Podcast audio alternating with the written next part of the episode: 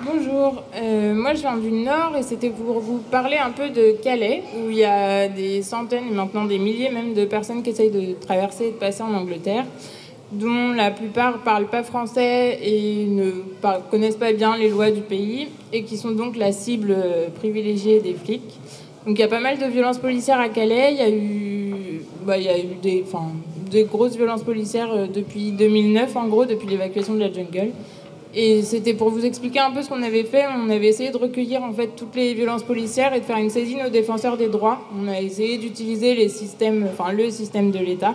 Donc on a rendu un rapport d'une cinquantaine de pages avec des vidéos, avec euh, des témoignages, des photos sur les violences policières qui se passaient là-bas, qui a été remis aux défenseurs des droits. Ça a été la première saisine.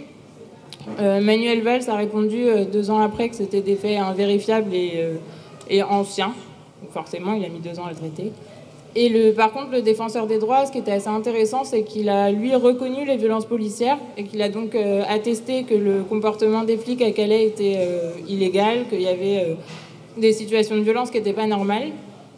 Donc, ça n'a pas, en fait, ça pas changé énormément de choses, si ce n'est que les flics sont restés plus ou moins tranquilles pendant trois mois parce que, du coup, ça avait fait un peu de bruit médiatiquement.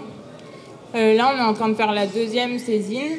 Euh, et donc de continuer sur ça, on a mis en place une permanence de recueil des violences policières avec un numéro de téléphone où les gens peuvent appeler.